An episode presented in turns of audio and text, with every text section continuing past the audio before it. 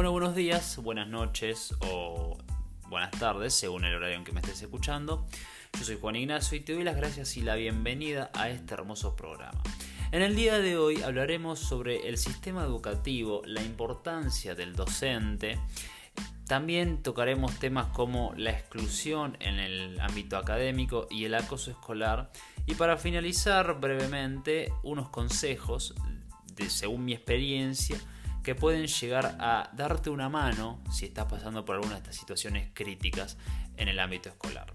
Sin más que añadir, te pido que no te muevas de ahí, que ya en unos segundos arrancamos con el podcast.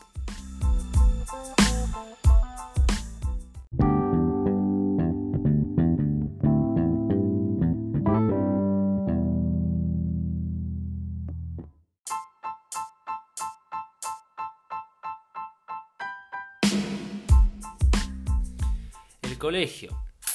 El colegio.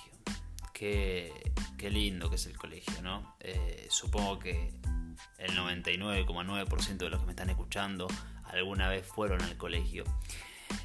Y si bien yo aún no terminé el secundario, estoy a mitad del último año, sí, eh, ya este año me egreso y entro a la facultad, eh, es complicado hablar del sistema educativo tanto desde el punto de vista del docente como desde el punto de vista del alumno.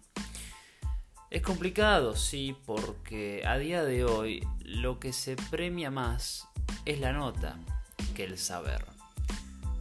A día de hoy los estudiantes, y me incluyo, se preocupan más por la nota de una materia, por cuánto les va el boletín, tanto en el primer trimestre como en el segundo, o el boletín general con la calificación final de la materia, se preocupan más, se preocupan más, uy Dios, ya me empecé a trabar, se preocupan más por tener aprobada la materia, por tener mínimo un 7. Los exámenes los rinden arañando la nota algunos, hay algunos que lo rinden con 8, con 10 incluso, no tengo nada en contra de ellos, pero lo que importa acá, según o al parecer, es la nota. ¿Y esto qué significa? Significa que el sistema educativo premia a la nota más que los saberes. ¿Por qué? Y porque vos podés llegar a sacarte un 7 habiendo estudiado dos días. Pero puede llegar otra persona que estudió último momento, está desconfiado y se machetea. Para aquellas personas que no entienden cuál es el término machetearse porque viven de otro país, viven en otro país, disculpa, eh, machetearse sería un término similar a, por así decirlo, como dicen en España, una chuleta o copiarse en un examen. Y estas personas que se copian en un examen y sacan más nota, al final son más reconocidos por el sistema educativo por el simple hecho de tener un número más alto al tuyo. ¿Esto significa que vos no sabes nada? ¿Que vos sos un fracasado, por así decirlo, lo estoy llevando a un extremo. Que vos sos un fracasado por sacarte un 7 o por tener un aplazo. No, obviamente que no. Vos puedes ser muy inteligente en algunos casos, en algunas materias. Pero tuviste un mal día, te sacaste un 5 en un examen, te promedió mal a final del trimestre y te fue X nota. X nota que es inferior a 7, con lo cual no está aprobado y a la hora de tirar un currículum o a la hora de futuro, como suelen decir los docentes, tener una nota baja suele complicarse. Con lo cual, a modo ya de cierre, no me quiero expresar tanto porque es complicado este tema. A modo de cierre, lo importante a esta altura del partido es el aprender. Es el aprender. Y hay mucha gente que no lo entiende o no lo ve, que es el adquirir conocimiento. Porque el adquirir conocimiento, o mejor dicho, con la célebre frase del conocimiento es poder, te abre muchas puertas. Te abre muchas puertas y no solo en el ámbito social o laboral, sino también en el ámbito mental. Hace que la razón se desarrolle, hace que la mente se expanda. Y al adquirir más conocimientos, como que nos perfeccionamos, nos masterizamos en la vida. Entonces, cerrando esto, quiero dar un consejo desde mi punto de vista para aquellas personas de mi edad o inferior, ¿sí? que pueden llegar a tomar esto como una ayuda. les quiero decir que estudien, lean, independientemente de que sea una materia que no les guste. En mi caso, yo en las materias de lectura, por así decirlo, en las letras, en la filosofía, en las ciencias sociales, yo soy horrible. No me gusta leer tomos enormes hablándome de alguna relación eh, filosófica o de algún punto de vista, o inclusivemente de la historia. A mí de qué me sirve saber en qué fecha o qué día falleció la, no sé, la reina eh, Isabela I o eh, la reina, no sé, de Polonia, ¿sí? Hay alguna gente que es rápida en eso y puede aprenderse las fechas al toque, como qué día fue la batalla de Waterloo o qué dijo María Antonieta X día o en qué día fue la coronación de Napoleón Bonaparte como emperador. Sí, hay gente que es rápida, no es mi caso. Y por eso me hacen peor persona, por tener una menor nota que ellos en ese ámbito. Lo mismo al revés, yo con las matemáticas, con las ciencias exactas, soy bastante hábil. Y no es por tirarme flores, obviamente que no, es por dar un ejemplo.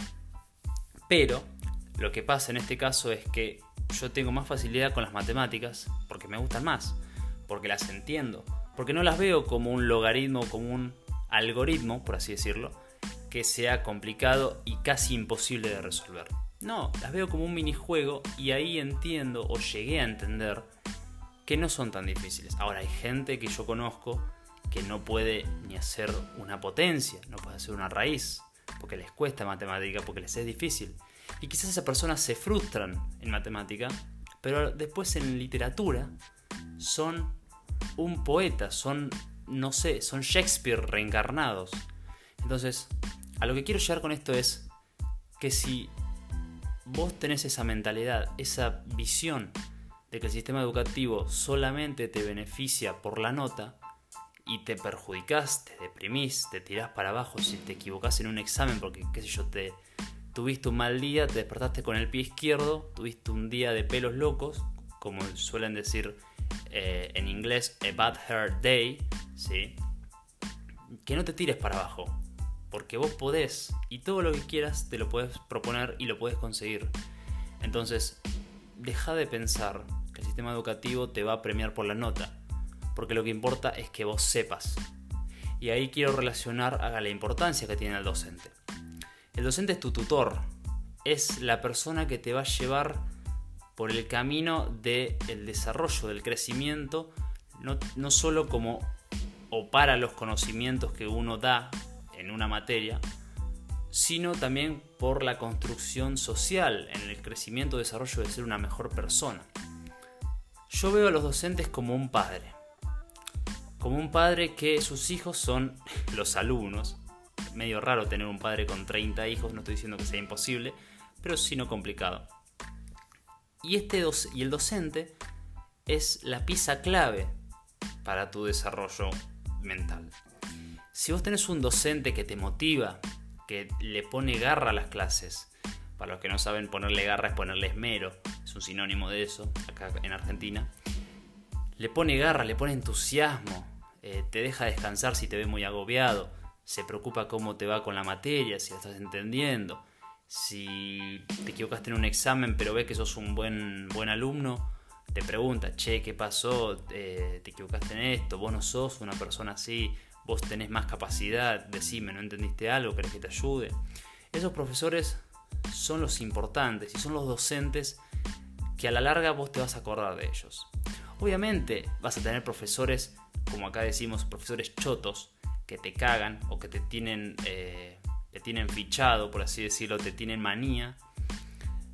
Y que vos decís, che, qué vieja chota esta que me, di, que me dio el tema así y me tomó de todo el tema que son 7, 8, 15, 23 hojas, me tomó dos hojas y de lo que estaba abajo en letra cursiva Arial 5.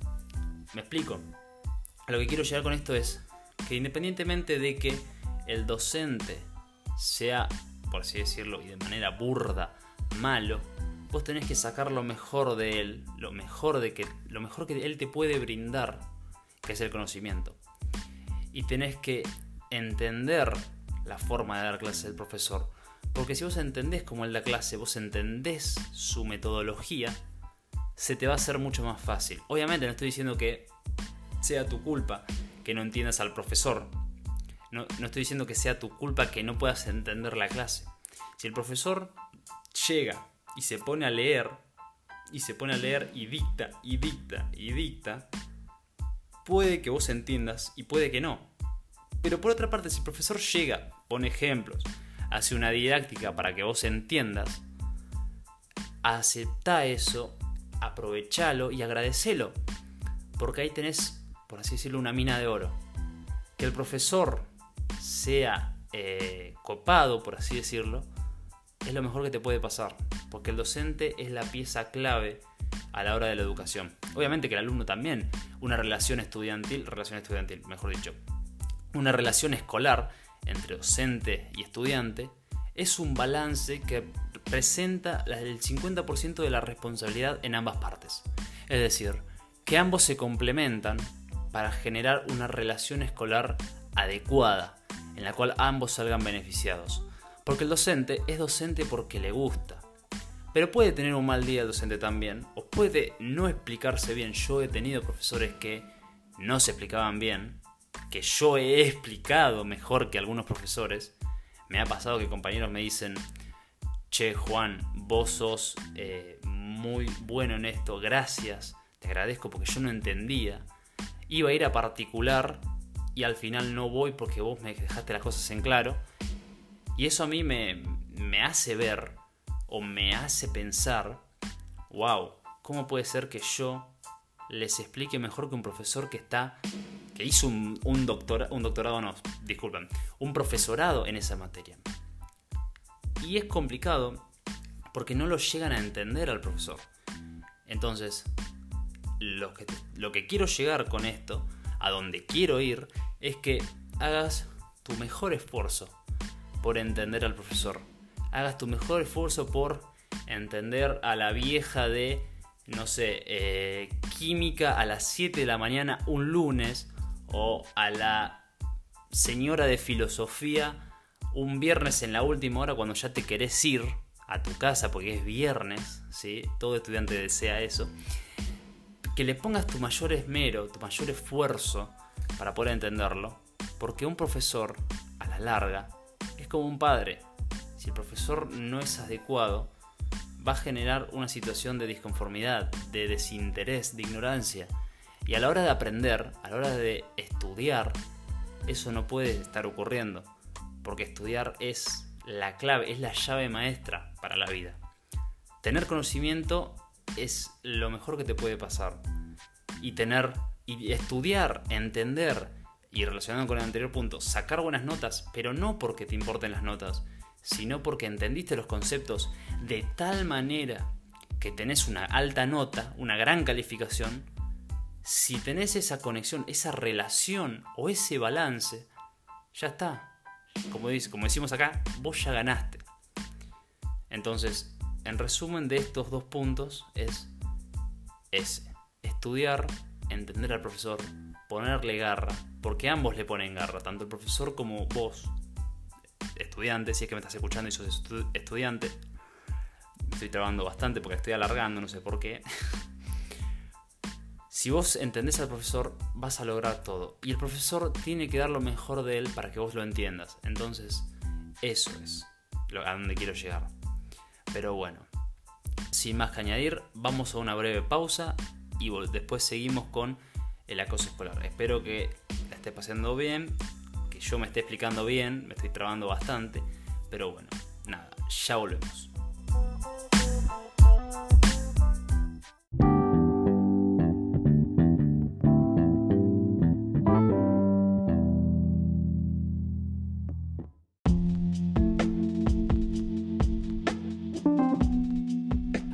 Esta breve pausa para hacerte recordar de que no te olvides de dejar tu opinión de este podcast en los comentarios y decirnos qué te pareció, además de que querés que hablemos en un futuro. También no te olvides de compartirlo y de seguirme en mis redes, tanto en Instagram, arroba juan-brime, como en Twitter, arroba juanibrime. Sin más que añadir, continuamos con el podcast.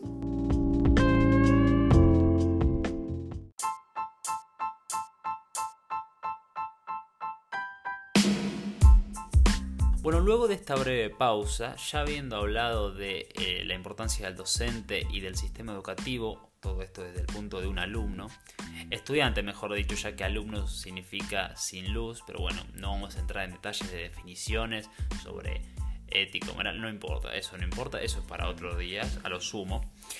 Lo que les quería hablar ahora era acerca del acoso escolar. Eh, ¿A qué viene este tema?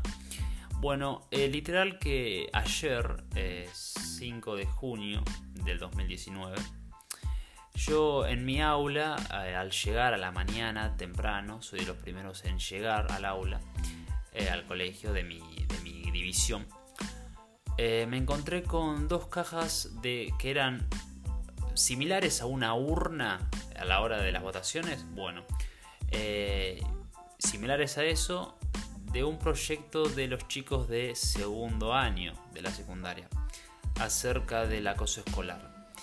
Estas cajas estaban abiertas con los testimonios de las, por así decirlo, víctimas, sí, víctimas, que sufrieron acoso escolar alguna vez o que sufren acoso escolar. Eh, obviamente los testimonios estaban en anónimo, no igual, aunque no estuvieran en anónimo, voy a mantener su anonimato, no quiero que eh, si la víctima me está escuchando eh, se sienta identificada. No quiero dar el nombre tampoco. En el caso de que no estuvieran en anonimato, obviamente, yo lo, acabo, de aclarar, no hacía falta esa aclaración. Pero bueno, en lo que nos compete, eh, leí los, los testimonios y como que me llamó la atención que chicos tan jóvenes, segundo año de secundaria, no recién salidos de la, de la primaria, una locura, la verdad. Eh, los testimonios fueron bastante duros, ya que era un, hostigamiento escolar, algunos exclusión y, maltrato. Los estoy, eh, por así decirlo, minimizando para no entrar tantos en detalles y que este podcast empiece a decaer, pero es una realidad que me llamó bastante la atención y de la cual me gustaría hablar eh, en algún centro de estudiantes. Yo obviamente no estoy en el centro de estudiantes, pero me gustaría hablar con algún directivo o algo si no están siguiendo este proyecto que están haciendo los chicos, que lo empiecen a seguir porque es algo complicado y que es una responsabilidad del tutor, de algún preceptor, del directivo, etc. Para empezar a hablar del acoso escolar, ¿sí? Primero vayamos a su definición. ¿Qué es? Si ya saben, bueno, si no, se las digo yo. El mismo es cualquier forma de maltrato, ya sea psicológico, verbal o físico, producido entre estudiantes de una forma eh, reiterada o de una forma repetida, ¿sí? a lo largo de un tiempo determinado, ya sea en el aula, como en las redes sociales, como en el recreo, etc. ¿sí? Luego, eh, acá en la, en la página de Universia, que es de España, explican que este acoso suele incluir conductas de diversa naturaleza, ya sea como burlas, amenazas, agresiones físicas, etc. Y inclusive un aislamiento sistemático.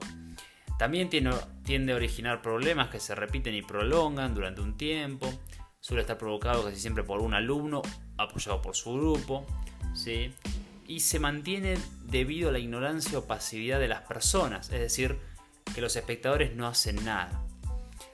De eso me hace acordar a, una propaganda de Cartoon Network que hubo en Argentina hace un tiempo, de bullying, no te quedes callado. Bueno, lo mismo. Lo mismo, desafortunadamente es verdad que eh, los espectadores, por así decirlo, no hacen nada.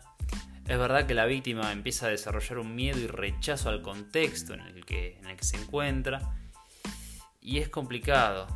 y, en las personas que observan la violencia sin hacer nada se produce una falta de sensibilidad o de, de insolidaridad. Se me traba la lengua. Eh, y es complicado, es complicado. Más si, si son gente tan joven como...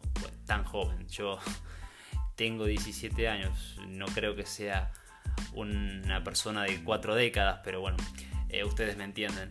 Eh, y es complicado, otra vez lo repito, porque son muy chicos y a esa edad una exclusión de un grupo de amigos, eh, alguna burla o cualquier tipo de, broma de mal gusto llega a la personalidad de la, de la víctima y se graba a flor de piel porque a esa edad somos muy vulnerables a esos tipos de agresiones. Una vez que ya vas creciendo y van pasando los años, como que uno se va fortaleciendo y ya como, permítame la, la expresión, les chupa un huevo a los demás y les importan nomás su grupo de amigos. Y eso está bien, está bien porque ya como que esa persona que es la víctima se empieza a teflonar, empieza a volverse impermeable ante las críticas y ya no, no le importa. Es más, hay algunos casos en los cuales la víctima, si sigue recibiendo eh, amenazas o burlas, utilizando una expresión argentina, se para de mano, va y confronta al agresor de una manera obviamente pacífica. Obviamente nadie quiere irse a las manos, irse a los golpes, pelear. Entonces, estas personas empiezan a teflonarse y eso ya hace que ese bullying se, se, suprima, desaparezca, pero a la hora de los, en este caso, los chicos de segundo, es importante porque están en pleno desarrollo. No son totalmente adolescentes, pero están a punto de serlo. Dejan de ser niños, aunque estén en secundaria básica, y van a empezar a tener el cambio hormonal de la pubertad en el cual todos los sentidos se disparan, las hormonas se disparan, los sentimientos se disparan. Eh, y bueno, si nos ponemos a hablar de la pubertad, podemos estar horas y horas hablando. Y no es lo que yo pretendo en este podcast.